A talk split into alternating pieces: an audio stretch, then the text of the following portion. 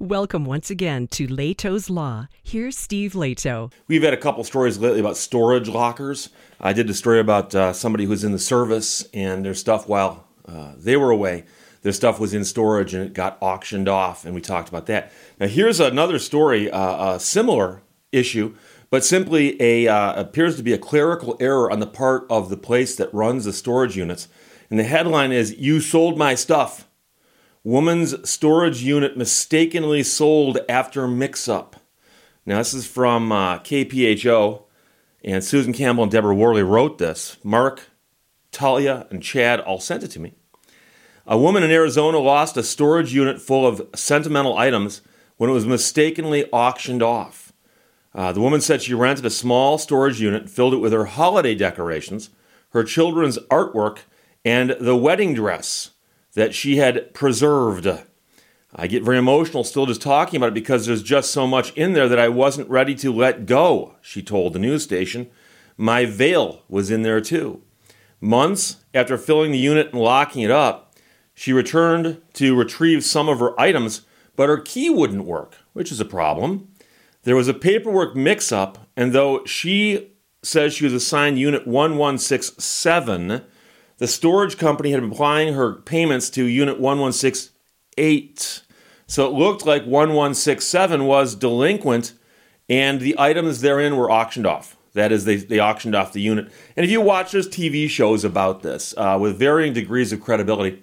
Um, and they, and they and they follow along these people who, who go to these auctions and buy the, the stuff that's in the storage units. And traditionally, what they do is they will open the storage unit up and they say that you can look inside, but you cannot go inside. And based on what you see, you can bid on what's in there. And the high bidder gets everything in the unit, and that money then goes to defray the cost of how much the person who's renting that was in arrears. And um, there's been some uh, controversy about how uh, honest those shows are. Uh, one of the participants of one of those shows filed a lawsuit a few years ago in which he claimed all kinds of things. that he said we're done that we're not we're not shown on camera. But there's a con- there's a conversation here that a woman is explaining to the TV station, and she said that the manager told her, "I'm sorry, we sold it." And that she says, "Well, I lost it. I was hyperventilating. I was in tears. I was like, "You sold my stuff?" The auctioneer told her anything that wasn't sold was donated or tossed. So her stuff is gone and somebody came in, bought it, and all the good stuff apparently was, you know, but some of it was probably thrown away. And and of course, it's all because of that number mix-up, one number.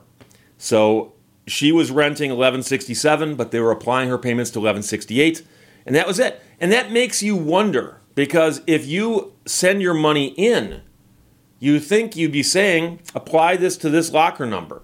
And were they really actually seeing 1167 on the bill and then applying to 1168? Or were they doing this off of, like, say, a customer number or off of her name?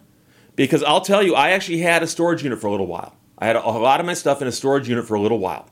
And I know that I could log on and pay it. When I logged on, it would say, What is your locker number?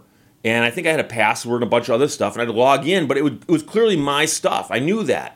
So I'm wondering what was going on here, but here's the, here's the scary part.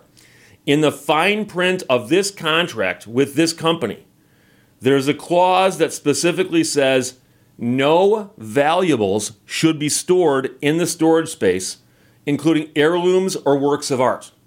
So, just so you know, when you sign a contract and you read it very, very carefully, and you're putting stuff in storage, they're telling you do not put valuables in there do not put heirlooms in there. Do not put works of art in there. And those are just some examples, okay? But the idea that you can't put anything valuable in there uh, will strike many people as odd because a lot of people who are moving, for instance, will take all of their stuff and put it in storage. And uh, you know, that's why they call some of those companies so and so moving and storage.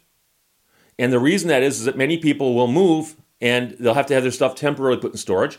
But also, these storage places, they, they advertise and say, you know, you can rent a unit, put stuff in here, and it's safe and secure. As long as it's not valuable, an heirloom, or a work of art, in which case all bets are off. Now, it makes you wonder why they have that exemption there. Because it implies that they know bad stuff might happen, which makes you wonder then, as the landlord, aren't they liable for bad stuff that happens when you're not there, but they are? I mean, the storage place I had my stuff at uh, had a lock on the door. It had a fence around the yard, topped with barbed wire, and it had a key code to get in the place. Now, you could get in there 24 hours a day, seven days a week, but there were cameras around. And so I assumed my stuff was safe, and my stuff was safe. Uh, I'm one of the few people I know who put stuff in storage and got it back out later. my stuff was not auctioned off on TV. The woman says one of the managers at the company offered her $5,000 to settle for everything that was in that unit. Then the offer changed. The district manager calls me the next week saying, I need receipts. And if I cannot give them receipts, more than likely they're not going to be able to give me the $5,000 they had already offered me. And I bet right about now they're sorry they didn't do that because of the TV coverage. Uh, meanwhile, there's an attorney who specializes in consumer cases said that this woman's experience is not unique. This attorney's not involved in this particular case, but says some companies come up with long lists of requirements before settling consumer complaints. Consumers who have the same experience are given the runaround. The effect is that you wear the consumers down, and by attrition, they sometimes just give up. Uh, the attorney noted there are ways to come up with the value of lost items even without receipts, but it takes some work. And one of the things is it's not just the value of the items, it's that the items existed. Because a lot of people are going to say, okay, you claim that you had a, a, a, valuable heirloom in there or a valuable antique in there. Um, prove to us that there actually was such a thing in your possession in that locker with or without the receipt. We don't care. For all I know, you're going to show me the receipt for something that you still have, but you claim it's gone because it was in the locker. If something is of personal value, I would suggest potentially going through and making an inventory and creating an affidavit. It's a sworn statement by the consumer saying, This is the value of my loss. Uh, I'm not sure how helpful that is because um, there's an old saying that um, paper does not reject ink. I can write anything I want on an affidavit, sign it, get it notarized, and go, there's, there's an affidavit. I am the king of the world. I own the entire state of Nebraska. it's notarized. Look, you can't, you can't dispute that notarized signature. So the back and forth with the company has been hard for the woman, but losing the priceless treasures is what hurts the most. How do I tell my kids their stuff is gone? Their ornaments, she said, referring to Christmas ornaments. Now, the family's Christmas tree this year does look different. It's still beautiful, but it can never be the same as it was. TV station reached out to the storage company several times over the past several weeks, but the company has not responded to calls or emails. I would have thought that the storage companies would have insurance for these kinds of mix ups. Uh, so it makes me wonder how often they happen. But the receipt thing is uh, one of those things I've heard before. And I don't know if I've told this story on this channel before. But I've been practicing law for 31 years, and along the way, I've represented a lot of people, many with lemon law claims, but some with other kinds of claims. And I had a client whose home was destroyed by a tornado. A tornado touched down in a couple different spots in southeastern Michigan back in the early 90s and caused a lot of damage. Very, very unusual tornado in that it hit a couple different communities and it kind of like hopscotched around. And my client's house was destroyed by the tornado. So she filed a claim with her insurance company, and they came out and they looked and they looked and they obviously they couldn't deny that her house had been destroyed. So they cut her a check for the house to have the house rebuilt. And then she said, "What about my contents, the stuff that's in the house?" And they said, "Oh, make us a list of what was in the house, and we'll take a look at that." And she made a list of everything that she could think of that was in the house, and she gave it to them. They go, "Well, you know, this list looks awfully inflated to us. Uh, we're going to require receipts for everything on this list receipts. And she said, Where do you suppose those receipts would be? And they said, Oh, don't you save your receipts? She said, uh, Some of them I do. They were in the house that was destroyed by the tornado. And they actually denied her claim and said, You get zero. Nothing. You get nothing. You know why? They said that she'd filed a false claim with them. Because if you file a claim with your insurance company, if the claim is false, they actually often have in their contract the right to deny paying you anything as a way to discourage you from filing a false claim. And they said that the fact that you filed a claim with us claiming you had all this stuff in your house and you have no receipts for any of it, obviously this is a fraudulent claim. Fraudulent claim.